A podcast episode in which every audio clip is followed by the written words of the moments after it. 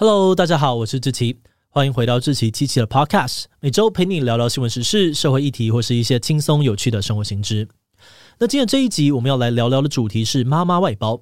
我们常说贫穷限制了我们的想象，但你有想过一个月薪超过二十万的保姆可能会需要做哪些事情吗？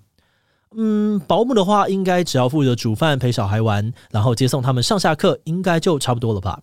如果你这样想哦，或许你可以来看看这位国外妈妈开出的超狂真保姆启示。上面说，如果你想要胜任这项工作，你要知道怎么做饭，要会规划这个旅游行程，还要喜欢在洞穴游泳。那如果精通法语、西班牙语，又能够在周末工作，就更好了。那这份真人广告乐乐等哦，超过了一千字，其中呢，对于求职者的要求更是结合了二十五种职业技能。超猎奇的内容呢，被英国的卫报说可能是有史以来对于保姆要求最严苛的条件。到底发生什么事？为什么会有人需要一个超级保姆呢？今天就让我们一起来聊聊妈妈外包吧。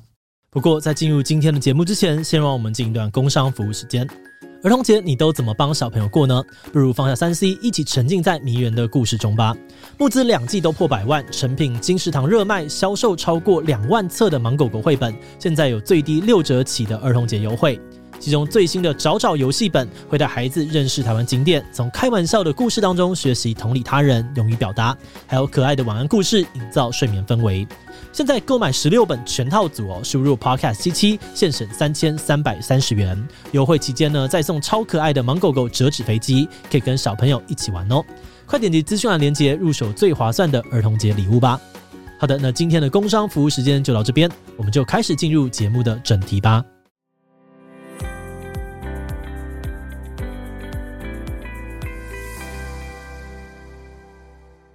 这个引发热烈讨论的真人启事发生在二零二零年初的美国。刊登的人是一个单亲妈妈，同时也是某个企业的执行长。她住在美国加州的门洛帕克，是矽谷的核心城市之一，位置呢靠近这个史丹佛大学校区，脸书的总部也设在这里。这个地区有七成的居民都是大学毕业，听起来好像没有很多，对吧？但是全美国大学毕业生的平均其实连四成都不到，所以这个地方可以说是全美教育程度最好的社区之一。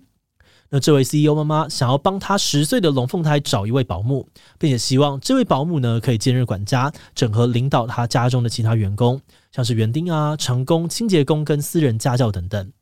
工作时间的部分是从早上的十一点半到晚上的八点。另外呢，因为周末妈妈想要放松，所以在周日到周四工作的这个应征者呢会被优先考虑。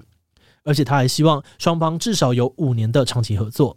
嗯，那说到这里哦，你当然可以看出这位妈妈的社经地位很不错，真人的背景应该也还算合理。不过接下来的需求条件却让她直接被网络留言给骂爆。所以 CEO 妈妈用了超过一千字的篇幅，非常的详细的列出了她的需求，加一加有将近六十个条件。这边简单的分成五个面向。首先呢，在个人特质的部分，她希望这位保姆受过良好的教育，至少有大学的学历，而且有聪明、热情、有领导力，可以同时进行多项的任务。再来家务方面呢，保姆要定期的举办家庭会议，掌握家庭预算，然后好好的在 Excel 上面记账。另外，也要根据小孩的发展规划国内外的旅游行程。规划的时候呢，还要记得用信用卡点数订房。然后厨艺也很重要，保姆要记得家人对什么样的食物过敏，并使用呢有机食材煮出简单、美味、营养、健康又有创意的餐点。不做菜的时候呢，也要随时精进自己，去读各种关于饮食的文章，来认识什么样子的饮食习惯对于小孩最好。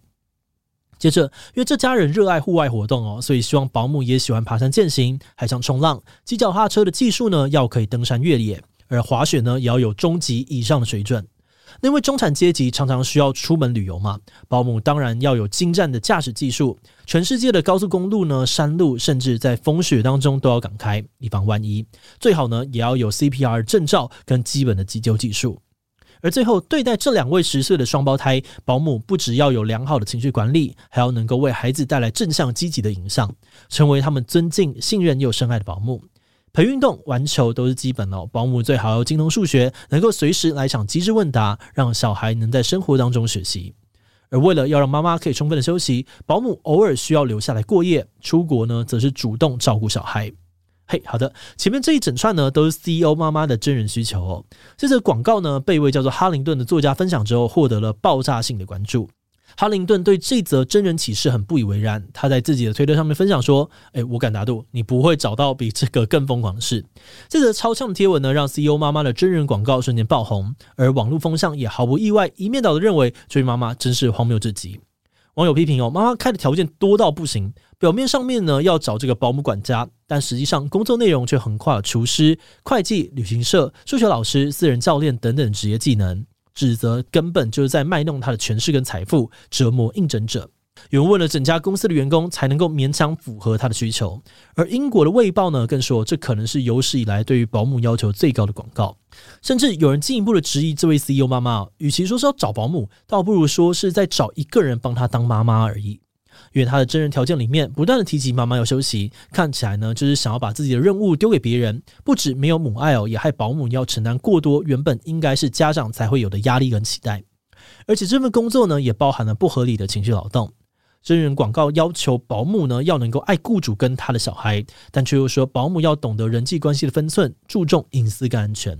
CEO 妈妈要求保姆在雇主画出的界限内去付出感情。可是呢，情感到底要怎么计算？雇主真的可以给出相对应的报酬吗？嗯，不过在一片骂声当中呢，也是有经验丰富的保姆逆风相挺哦，表示这个征才广告的条件很具体，可以看出雇主希望在充满爱的家庭当中养育出健康的小孩，而这样的合作呢，其实是很多保姆梦寐以求的工作。那当然啦，有人质疑这个广告根本是在反串，呼吁大家还是早点洗洗睡，不必太认真。而就在网友们吵得不可开交的时候，这位 CEO 妈妈匿名接受了媒体专访。当事者 CEO 妈妈说呢，她之所以会列出这么详细的清单，主要是因为自己合作的保姆机构一直推荐给她不适任的保姆。比方说，他们会推派一个专长是照顾婴儿的保姆来顾她的十岁双胞胎，所以她觉得呢，透过写明需求，也可以给这个机构一个方向，帮助她找到适合的保姆。没有想到会受到网友这么大的关注。她澄清了，虽然她的条件很多，但她也愿意付出更优渥的薪水。美国保育人员的平均时薪是十点八二美金。但他愿意支付三到四倍的时薪，换算下来呢，年薪差不多是两百五十万台币左右。而且如果应征者愿意的话，他也会提供一栋附有泳池的小屋让他免费入住。这栋小屋的月租行情呢是三千美金，大约是九万台币。此外呢，还有车子啊、保险、休假以及出游的机票跟住宿也都会全数由他负担。另外，他也强调自己是一个充满爱的人，希望跟保姆建立亲密又温暖的关系，因此才会希望保姆能够爱他，还有他的小孩。而在他家工作的人呢，也都会被当成是家庭成员，一起拍摄全家福。而网友呢，批评他把妈妈外包的争议上面，他也大方的承认，作为职业女性呢，她确实需要有人来分摊妈妈这个角色。他表示自己并不是没有母爱哦，相反的是呢，自己一天二十四小时都想孩子，因此也常在深夜工作结束之后，想办法弄懂夏令营的报名规则，为小孩规划活动。但长期下来呢，实在是累到不行，所以才会想到把部分属于妈妈的工作外包给保姆来做。还举出了美国女性主义者朱蒂·布雷迪在一九七一年发表的演讲稿 “I want a wife”，我想要一个妻子来帮自己背书。这篇演讲说到呢，职业女性因为在工作啊还有家庭之间蜡烛两头烧，可能比男性更需要一个全职帮她打理家务的妻子。但同时，她也强调，这并不只是因为自己是单身妈妈才有这个需求。她认识很多其他的职业女性呢，也都跟她分享说，即使是双亲家庭哦，家务还是得由女性来处理。所以他特别强调，或许所有的职业女性也都需要一位这样子的妻子来帮忙顾家。因此，虽然这个广告呢被很多人批评很荒谬，但这位 CEO 妈妈认为，很多职业女性都跟她一样感到很困扰，想要找个帮手，但又得面对很多的顾虑。这就是职业女性们真实遇到的困境。这个 CEO 妈妈的说法肯定没有错，因为根据二零二零世界经济论坛的资料，目前在世界各地呢，女性花在无偿工作，也就是那些家庭内各项杂物啊事项的时间，都远远高于男性。即使是差距最小的挪威跟美国，女性花在家务劳动上面的时间，仍然是男性的两倍。